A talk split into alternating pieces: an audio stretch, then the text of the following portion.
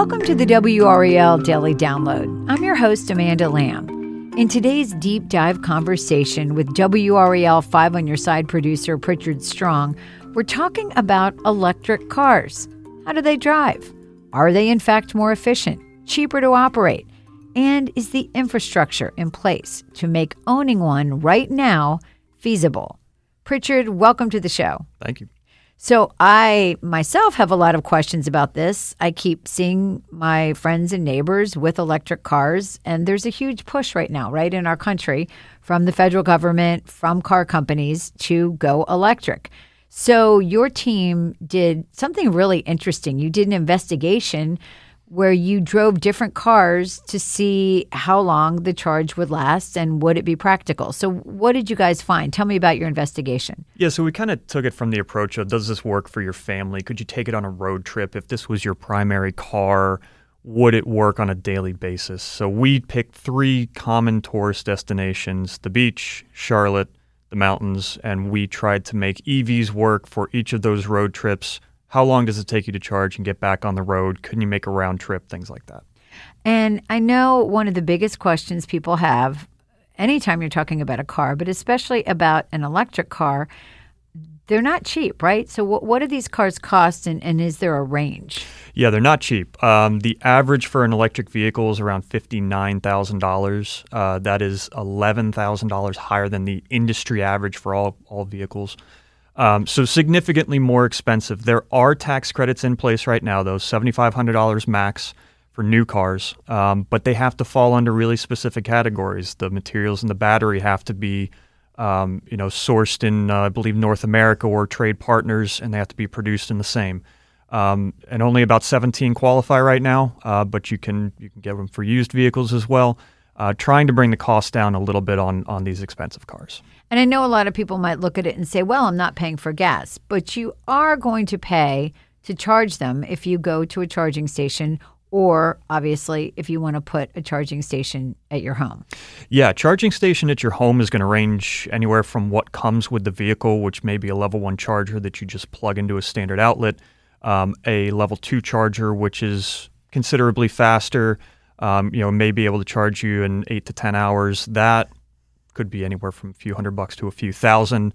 Uh, commercial level three D C fast chargers, uh, those can charge you up in anywhere from twenty minutes to an hour, but those would be considerably more expensive. So bottom line is you're saving money on gas, but you're going to have to put money, more money up front to be able to have an electric vehicle. It is it is more of an upfront cost. The charging at home especially is going to be significantly cheaper, uh, the actual power that you're paying for.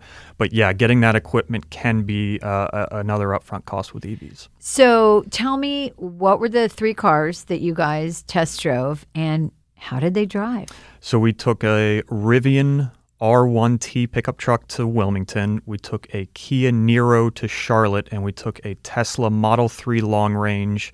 Uh, ended up going to Winston-Salem is ba- and back. Um, they did pretty well. Um, you know, they got there without much of a problem. The Tesla actually made it to Winston-Salem and back without a charge. Um, you know, the biggest issue I think was probably Wilmington. We we arrived at a parking deck that had a D C fast charger. Uh, it was being throttled, so it was slower than advertised because the city of Wilmington was using excess power.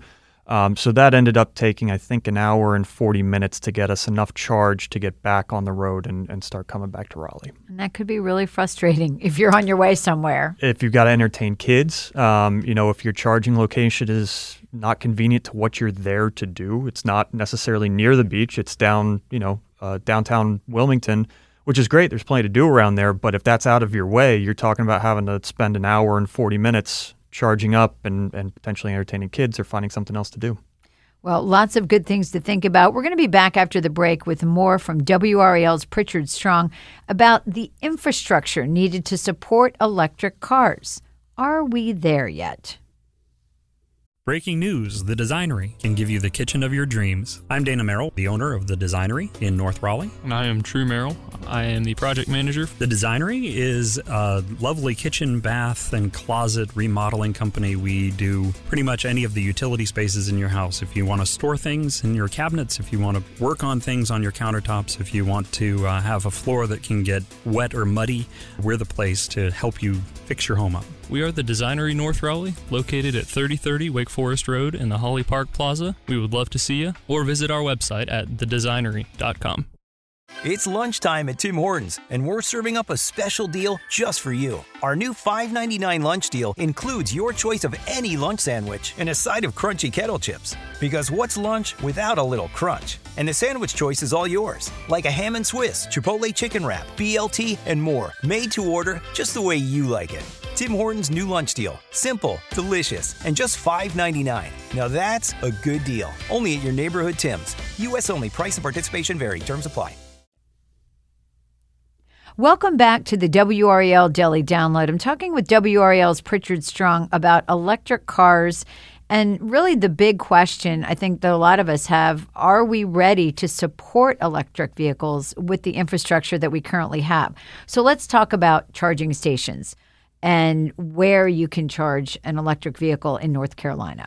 So there are charging stations, public charging stations all over the place, um, and they vary. Most are going to be level two or level three, which is also known as D C fast charging. Um, there's about twenty-five hundred total ports, so think like actual actual plugs. So that might be somebody having it in their garage. Now that would be private. Okay, so, so you're saying twenty-five hundred public, okay. Exactly, yep. Um, so that... There are twenty-five hundred of them around the state. About seven hundred of those are D C fast chargers, uh, which is what you really want to do if you're on a road trip or you need to get power That's quick. That's what, twenty to thirty minutes? Potentially, yeah, to, to get a decent amount of charge. Okay. Um, so there's uh, about seven hundred of those, but most of them are Tesla. So over five hundred of them are Tesla, and they only work with Teslas. Interesting. So is there talk about making them universal?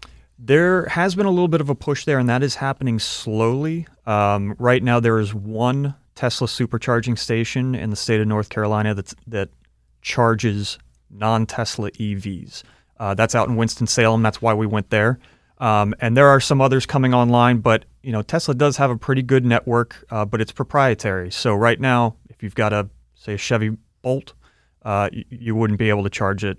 Almost all of their Tesla stations. And then the slower chargers that you talked about, I mean, you mentioned an hour and forty minutes. That's a huge wait if you're on your way somewhere. And that is still considered a D C fast charger, but you're yeah, it is on the lower end. A level two charger, it could take eight to ten hours to get a full charge. That's not realistic if you're doing, say, a road trip or if you need to get home, pick a bunch of stuff up, and have enough gas to or excuse me, fuel to electricity, get, electricity yeah, in to, this case, to get back yeah. out. Tell me about the eighty percent rule. eighty percent rule is kind of interesting. So if a car, whenever you go to charge, you're typically only going to charge up to about eighty percent. There's a couple reasons for that. One, it takes a long time to get from eighty percent to one hundred percent. And then there's also the battery degradation issue. It actually can damage the battery over time if the battery is holding a full charge. So, kind of like a phone, right? Kind of like a phone, yeah, exactly. So, you know, they, they recommend really just topping it up to eighty percent of the battery um, and storing it in, in that area. So, you know, if, if you are getting a car that has two hundred miles of range, you're typically only going to keep that charged at about one hundred sixty miles of range. And I mean, you know, as a person who drives up the East Coast a lot, I'm thinking, wow, what if I'm on ninety-five and I'm in a traffic jam? I mean, what do you do? And I guess really you don't have a lot of options. You have to really make sure you're hitting those charging stations when you start to to realize your charge is low. Yeah, there's definite planning that, that you have to do with these. And we actually spoke to one woman who owned a Tesla, and she said that she got into trouble one time. She... The Tesla was telling her to pull into a charging station while she was driving. She passed by it thinking, I'll hit another one, and she realized she didn't have enough charge to get to the next station. So she ended up turning back. She said had to double back about two hours to make sure that she had enough charge to continue on her trip. Um, I know you also talk in your reporting about getting a mechanic. So The good news is you probably don't have to have as much work done on these cars because gasoline-fueled cars have a lot more issues. But the other flip side of that is only certain mechanics, right, know how to deal with these cars right now. Yeah, it's high voltage, um, potentially lethal levels of voltage that mechanics need to know how to navigate. Um, you know, Wake Tech uh, has a course that they're training these types of mechanics. There have been projections out of the U K that um, there could be a serious shortage um, of mechanics working on E Vs around the end of the decade. Um, but, you know, it, it is it can be troublesome trying to find someone to work on them. Most Tesla, Rivian, they will come to you and do minor service work. But Rivian doesn't have any service centers in the state. Virginia is actually their nearest service center. So if you have a big problem, you may be paying to have the car towed or brought somewhere where it can be worked on. So what is your takeaway from, you know, test driving these cars, trying to take them on a trip? Are we there yet in terms of making having an electric car reasonable for most people? And if not, how long do you think it will take? If you've got the time and you can plan and you don't mind waiting, you can do it. I mean, you can make road trips work with these cars. We talked to people who were on road trips while we were doing this. Um, so it can work. The infrastructure, pretty much everybody that we spoke to admitted that the infrastructure needs work. And that work is coming. The state is working on, uh, I believe, one hundred D C fast charging stations uh, from uh, some recent legislation they've gotten funding for. Um, there are also uh, level two chargers going in across the state uh, as part of the Volkswagen uh, emissions settlement. So, you know, the infrastructure is being built out. Is it everywhere? Is it is it going to be exactly where you need it to be? Not quite yet. Um, but, you know, there is a big effort that's being made on it. And eventually we will probably all have electric cars. It's just a matter of be. how soon that will happen. So thanks, Pritchard, for your insight. And um, I think we're all going to be watching this in the future for sure. And thank you for listening to the W R A L Daily Download and making us part of your morning routine. If you like what you're hearing, please rate us on Apple Podcasts or on whatever podcast app you use. Another great way to get W R A L news is the Morning Briefing Newsletter. It's a daily email waiting in your inbox every morning with Triangle News events and headlines to get you ready for the day. Sign up at W R A L dot com backslash newsletter.